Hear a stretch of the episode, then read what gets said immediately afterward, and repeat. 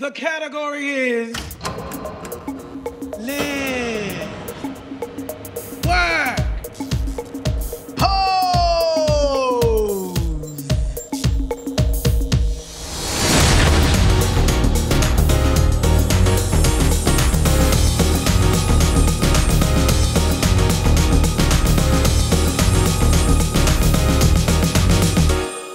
Ciao a tutti e benvenuti. Questo è un episodio un po' particolare del podcast di Quid. Infatti, per la prima volta io e Paolo siamo nella stessa stanza contemporaneamente, cioè non per la prima volta nella vita, ma per la prima volta dalla nascita di questo podcast. Eh, per l'occasione abbiamo deciso di affrontare un argomento eh, un po' particolare e sperimentare una formula diversa dal solito. D'altronde è anche l'ultimo episodio del primo anno dalla nascita del nostro progetto. Sì, vogliamo fare una chiacchierata, tentare di fare una chiacchierata sulle serie TV. È un argomento che trattano in molti, ma noi lo facciamo dal nostro punto di vista, ovviamente, perché in effetti negli ultimi anni sono aumentati moltissimo i personaggi LGBTQ+, eh, che vediamo rappresentati appunto nelle serie TV e in televisione in generale, ma anche le persone LGBTQ+, che eh, animano le writing room, quindi che proprio scrivono le serie TV. Abbiamo deciso quindi di fare una carrellata degli episodi e dei personaggi che più ci hanno colpito negli ultimi mesi. Quid, Queer Identities, un podcast di Paolo Armelli e Daniele Biaggi. Allora, visto che qua le- l'esperto di serie TV è Paolo Armelli, eh, abbiamo pensato di affrontare il discorso in questo modo. Mm, si può dire che, eh, come anticipava Paolo nell'introduzione, la rappresentazione dei personaggi LGBTQ è proprio cambiata strutturalmente nell'ultimo decennio o come la metteresti? Sì, certamente nell'ultimo decennio abbiamo fatto dei grandi passi avanti. Basta solo pensare che, eh, diciamo, dalla fine degli anni 90 agli inizi dei 2000 c'erano delle serie TV in cui c'erano dei personaggi LGBTQ+. In realtà ci sono sempre stati nella storia della televisione. Eh, però abbiamo iniziato a vedere proprio delle serie dedicate quasi esclusivamente ai temi appunto delle persone gay, lesbiche, bisessuali, eccetera. Non so, c'è stato Queer as Folk, Will and Grace, The New Normal, Modern Family, The L Word, che è stata la prima serie ad avere delle protagoniste lesbiche. Eh, quindi queste hanno sicuramente aperto la strada e hanno portato avanti un discorso molto importante, anche con, bisogna dire, con certi cliché. In effetti, però, dimmi se sbaglio, forse rispetto alle serie che citavi tu, quindi gli L Word, Will e Grace, dove insomma la tematica era il mondo LGBTQ, quindi nelle sue sfumature, oggi l'impressione che io ho è quella che in realtà i personaggi queer eh, vengano calati all'interno di storyline che non sono prettamente queer, cioè sono più integrati, sei d'accordo? È una cosa che si può dire? Sì, eh, abbiamo avuto all'inizio, appunto, come abbiamo detto, delle serie che erano proprio verticali su quello e era necessario perché altrimenti altre serie non avrebbero eh, quasi mai accolto dei personaggi LGBTQ+, diciamo come strutturali alla serie, perché era facile farli morire, introdurli e farli morire, però diciamo che nella TV mainstream questi personaggi eh, appunto non c'erano. Invece adesso vediamo appunto che eh, la rappresentazione della, della- della realtà nelle serie è finalmente appunto più verosimile, nel senso che ci sono personaggi LGBTQ+, eh, dappertutto, come dappertutto sono nella vita reale. Quindi il personaggio LGBTQ, che non è il protagonista, non viene più visto come la seconda linea lasciata lì in disparte. Alle volte però si può trasformare nella famosa, quella che un tempo veniva chiamata la quota gay, poi oggi è la quota queer. Cioè, qual è secondo te? Ok, c'è stato un passo avanti, siamo passati dalle serie sul mondo LGBTQ a dei personaggi, però qua- co- come si capisce? Qual è il discrimine per, per capire in quale caso è una quota e in quale caso invece c'è un interesse un po' più a 360 gradi? Vuoi farmi parlare di rainbow washing? Non lo so. Allora, sinceramente, eh, sono tutti piccoli passi avanti, nel senso che se vogliamo essere democristiani, ogni rappresentazione aggiuntiva del nostro mondo, della nostra comunità, va bene. È ovvio che alcuni personaggi sembrano veramente introdotti un po' per coprire una casellina, spesso anche per ragioni di marketing, eh, ad esempio famosissimo eh, e ricorrente è il caso della Disney che annuncia i suoi primi personaggi LGBT nei, nei, suoi vari film, ma poi hanno una parte veramente ridicola o addirittura non annunciano nemmeno, non dichiarano nemmeno la propria sessualità, è solo una cosa ipotizzata. Penso a Valkyria in Avengers eh, oppure ai personaggi della Bella e la Bestia.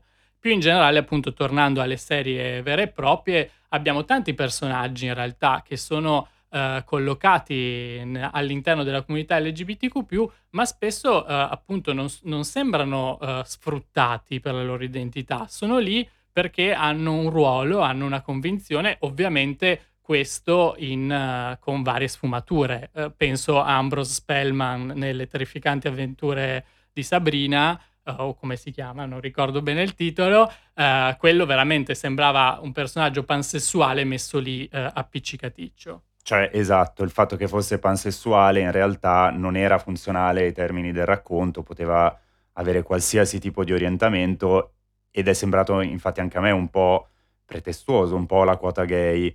Poi questo, come dicevi tu prima, probabilmente concorre a, a un ampliamento della rappresentazione che in certi casi può avere un senso, insomma, il discrimine è sempre abbastanza labile. Uno che invece di sicuro eh, ha molto a cuore la rappresentazione LGBTQ+, e quest'anno eh, insomma ha fatto davvero tanti lavori, ha proposto molte serie e non solo, anche film, magari li citeremo, è Ryan Murphy e solo citare questo nome apre un, un mondo intero. Sì, in effetti mi scoppia un po' il cervello a pensare a tutte le cose che Ryan Murphy e il suo team, bisogna dire, ha prodotto in quest'anno, non so, Post 2, Hollywood, The Politician, la seconda stagione, e poi Ratched, e adesso ultimamente The Boys in the Band e The Prom. Insomma, veramente ci ha riempito la vita. Sì, ci ha riempito la vita con degli esiti, insomma, non sempre ottimi. Infatti, mentre su Pose 2 probabilmente nessuno di noi ha nulla da dire, un po' retorico forse nella riuscita, ma affronta delle tematiche importanti nella rappresentazione. Noi ovviamente ora parliamo per esempio dei, dei prodotti di, di, Ryan Murphy, ma a 360 gradi, quindi ne diamo un giudizio che non tiene conto solo della rappresentazione che viene data del mondo LGBTQ. Eh, proprio per questo, infatti, ci sono dei, dire, dei, risultati un po' più discutibili. Discutibili e divisivi, tipo Ratched, eh, per esempio, noi qua non siamo completamente d'accordo. A me è una serie che nell'insieme ho trovato godibile e piacevole eh, e anche a livello di rappresentazione comunque abbastanza interessante nell'evoluzione e nell'accettazione che la protagonista fa della propria, della propria sessualità e del proprio orientamento sessuale, ma invece Paolo ne ha, ehm, come dire, non è così d'accordo, mi pare di capire. Sì, in realtà io veramente forse sono estenuato anche dall'estetica di Ryan Murphy, nel senso che appunto, forse l'estetica no, perché quella gli riesce sempre bene, cioè ogni sua scena è la ricostruzione di un set fotografico o di una copertina di Vogue. E anche in Rashed questo dove i costumi e i colori sono pazzeschi è mantenuto. In realtà io sono veramente un po' stufo di queste storie uh, che cercano una drammaticità quasi grottesca. E appunto non si può dire che uh, Murphy sfrutti uh, la, dire, la, la, sessualità dei suoi personaggi, questo no, però forse si cade in un cliché ancora più grande e qui penso anche a Hollywood, che è un'altra miniserie che ha i suoi punti di riuscita, però anche lì riscrivere così forzatamente la storia del cinema in questo modo, non so appunto dove voglia andare a parare. parare.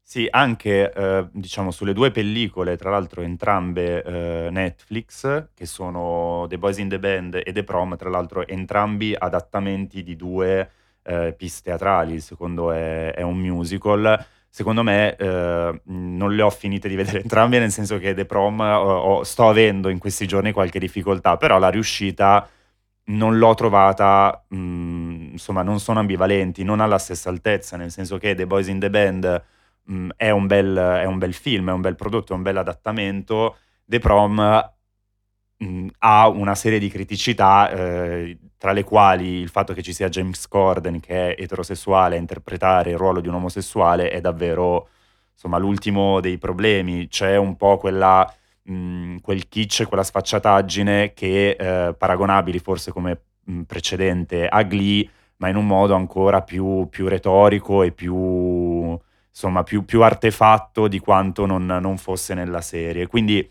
ovviamente certo c'è un contributo che viene dato ogni anno da, da, da Murphy con dei risultati differenti sia a livello di, di resa generale che a livello poi di, di rappresentazione del mondo LGBTQ. Sì, quindi insomma, sempre grazie a Ryan Murphy che ci dà tante occasioni anche di parlare di certi personaggi, di certi film, di certe serie, però un po' anche frena la mula e vediamo se eh, disintossicandoci un po' del suo camp assoluto possiamo eh, andare avanti con un discorso forse un po' più interessante. E a proposito di cose interessanti che sono uscite quest'anno, credo sia piaciuto a entrambi, poi mi dirai, c'è We Are Who We Are, che è la produzione di Guadagnino, eh, in realtà non, non, può essere considerata una serie italiana, infatti si vede. A me è, è piaciuta molto, ho trovato che ci sia una rappresentazione eh, della diversità, non soltanto appunto rispetto al mondo queer LGBTQ, molto particolare, che è ovviamente restituita da quella che è una situazione particolare ricreata nella serie, che è questo contesto appartato e fuori dal mondo della, della caserma eh, militare, della base militare americana in Italia, che di per sé crea già un, un contesto fuori dalle regole del, de, del, mondo, diciamo così, e le dinamiche che si innescano tra questi due ragazzini, due, due adolescenti, la cui identità e orienta- le cui identità e orientamenti non sono mai esplicitati. Questa è la prima cosa che mi è piaciuta molto perché si è parlato di, eh, di, del, dell'adolescente, eh, il ragazzino gay piuttosto che eh, della, della, della, protagonista come transgender, anche se poi eh, è molto discutibile da quel punto di vista, però quello che è il loro orientamento, ciò che, ciò che sono si definisce da, dalle loro azioni e da ciò che fanno nel corso della, delle vicende, ma senza una definizione troppo netta che avrei appunto, che trovo moderna da un certo punto di vista. Sì, diciamo che già il titolo stesso, We Are We Are, mette in campo una specie di nuova definizione del sé, no? Al di là delle etichette, poi si dice le etichette non servono, servono, in realtà è ovvio che definirsi in qualche modo anche per rivendicare una propria presenza nel mondo abbia la sua funzione, ma in questo caso proprio l'attenzione è rivolta a qualcosa che è appunto più fluido, non è de- necessario dare, mettere dei paletti ben definiti e Guadagnino riesce a eh, proprio rappresentare questa fluidità anche dal punto di vista stilistico, i, i punti di vista che si eh, sovrappongono, che si ripetono, eh, anche un certo modo veramente innovativo e che alcuni tendono a definire sfinente di raccontare una storia che in realtà è veramente molto sottile dal punto di vista della trama. Quindi ci sono tutte queste innovazioni, sperimentazioni che però in realtà veramente rappresentano e somigliano molto a come tutti noi siamo arrivati a definire noi stessi. Sì, poi mh, senza fare un paragone forzato, però mh, prima parlavamo di Ryan Murphy come di un produttore seriale di contenuti che sono un po' sempre uguali a se stessi, cioè il fatto che abbiano degli elementi e degli stilemi riconoscibili può sfociare nella, nella noia o comunque nella ripetizione. Qui invece vediamo un prodotto e una storia che davvero sono uniche sia a livello di trama che a livello eh, a livello di resa. Io lo vedo come appunto un passo avanti nella, nella rappresentazione. Per, per, essere esaustivi ci sono state di diverse persone, diversi critici che invece, vabbè, a parte sottolinearne la lentezza e un po' quelli che poi sono dei tratti caratteristici di, di, di Guadagnino, perché basta guardare anche solo Call Me By Your Name, la critica che può essere rivolta è, è, è più o meno la stessa. E la seconda critica che è stata fatta è appunto l'irrealtà di questa storia, eh, come se poi il fatto che ehm, non tutte le storie raccontate siano verosimili o realistiche sia necessariamente un minus eh, rispetto al fatto che appunto qui siamo di fronte a una, a una storia, a un prodotto che eh, racconta qualcosa di irripetibile nello spazio e nel tempo da un certo punto di vista, anche nella, nella nostra epoca. Sì, poi in generale bisogna essere anche contenti che si facciano, si osino fare delle produzioni del genere, anche così sperimentali e uniche, come hai detto. In realtà fammi fare il precisino perché ti devo correggere. Sì, non è propriamente una serie italiana e basta, We Are We Are, è una coproduzione fra HBO e Sky, ma c'è una grossa parte d'Italia a partire dagli sceneggiatori. E a proposito, come siamo messi in Italia a livello di personaggi LGBTQ proprio nei, nelle produzioni italiane vere e proprie. E la chiamano estate, questa estate senza te. A proposito di serie italiane possiamo parlare di luci e ombre, ce ne sarebbero mille da prendere in considerazione, facciamo un discorso su due che ci sono piaciute o non piaciute in particolare, che sono la quarta stagione di Scam Italia e Summertime. Allora, qua possiamo riprendere un discorso che abbiamo fatto prima. In Summertime c'è questo personaggio che è uno dei personaggi principali, che è una ragazza lesbica fondamentalmente. Il fatto che sia lesbica ha un qualche tipo di impatto sulla trama eh, della, della, della, vicenda raccontata? Assolutamente no. Potrebbe avere qualsiasi orientamento sessuale, poco importerebbe. Anzi, il modo in cui è vissuto, eh, il suo disagio eh, rispetto alla, all'orientamento in cui si riconosce è trattato con una superficialità eh, davvero abbastanza sconvolgente, quindi eh, sembra la, la, quota aggiunta giusto perché oggi non si può fare una serie tv e un prodotto di qualsiasi tipo senza un, un personaggio LGBTQ o queer. Discorso diverso in Scam Italia dove eh, quest'ultima eh, stagione non era effettivamente dedicata a un personaggio queer perché è protagonista una ragazzina musulmana, però ehm, quello che è importante è proprio il principio di eh, inclusione che è stato adottato eh, da parte degli sceneggiatori e da parte di coloro che si sono occupati della produzione di questa serie. Quindi a parte i personaggi LGBTQ delle stagioni precedenti che ritornano e ritornano in, una, un, in, un, in un modo che è abbastanza incisivo rispetto allo svolgersi delle vicende, cioè portano un valore aggiunto e portano un valore aggiunto grazie anche alla loro identità.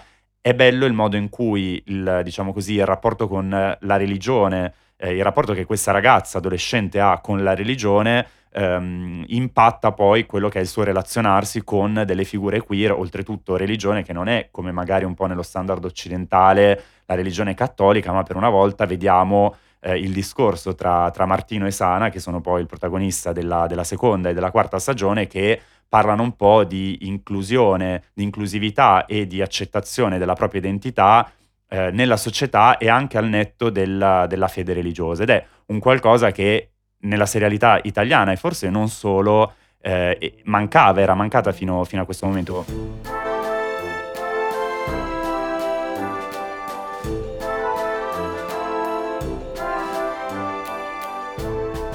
Come avrete capito potremmo parlare di serie tv e rappresentazione LGBTQ per ore e ore e ore, anche appunto visto che ogni tanto abbiamo delle opinioni discordanti. Ma eh, diciamo che possiamo chiudere con due consigli che almeno io vi faccio proprio spassionatamente.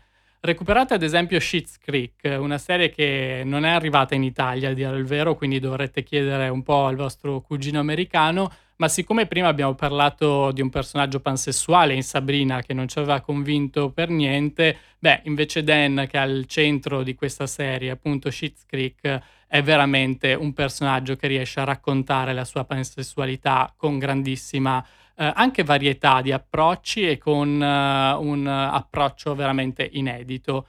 Uh, a proposito di serie interessanti, ma che forse non si è visto quasi nessuno, quindi Daniele segnatela perché te la consiglio anche a te, è uh, Dispatches from Elsewhere. Uh, sì, la trovate su Amazon Prime Video. è una serie davvero bizzarra, eccentrica, anche un po' metanarrativa, quindi a un certo punto vi perderete nella storia però eh, c'è nel cast una ragazza transessuale e il suo personaggio viene raccontato con una sensibilità e un realismo che veramente difficilmente troverete altrove. Quindi segnatevelo perché è anche questo un consiglio davvero azzeccato se vi interessa una rappresentazione della, della, dell'identità LGBTQ eh, diversa dal solito. Beh, appunto, ci siamo capiti, ci sono tantissimi personaggi e tantissime storie di cui poter parlare. Noi ovviamente non avevamo alcun, come dire, alcuna prerogativa enciclopedica, ma abbiamo parlato delle cose che più ci hanno interessato e colpito durante l'anno. Però non bisogna solo guardare al passato, infatti siamo già in attesa di, di storie che arriveranno a brevissimo, giusto? Sì, ad esempio a gennaio arriverà il secondo episodio speciale di Euphoria, un secondo episodio speciale a cavallo tra in realtà la prima e la seconda stagione che uh, è stata ritardata per via del coronavirus e quindi eh, avremo modo di avere un'intera puntata speciale dedicata a Jules, la eh, ragazza transgender che abbiamo appunto visto e apprezzato nella prima stagione. E tornando a Ryan Murphy, sono diversi i colpi che avrà in canna anche per il 2021. Due certi sono la terza stagione di, di Pose, per cui c'è grande attesa anche questa rimandata a causa del virus, però pare che abbiano ultimato le riprese le stiano ultimando e quindi dovrebbe uscire l'anno prossimo. E la seconda, eh, di cui si è parlato abbastanza, che si intitolerà eh, Monster The Jeffrey Dahmer Story, ed è la storia di questo serial killer che negli anni Ottanta negli Stati Uniti ha ucciso eh, diversi uomini omosessuali, come dire, procacciandoseli nel, nei bar e andando un po' ehm, alla ricerca in contesti un po' scabrosi anche in certe circostanze. Quindi anche, neanche nel 2021 ci libereremo di Ryan Murphy, ma nemmeno voi vi libererete di noi perché Quid e il suo podcast e tutti gli altri contenuti torneranno anche nel 2021. Ciao a tutti! Alla prossima!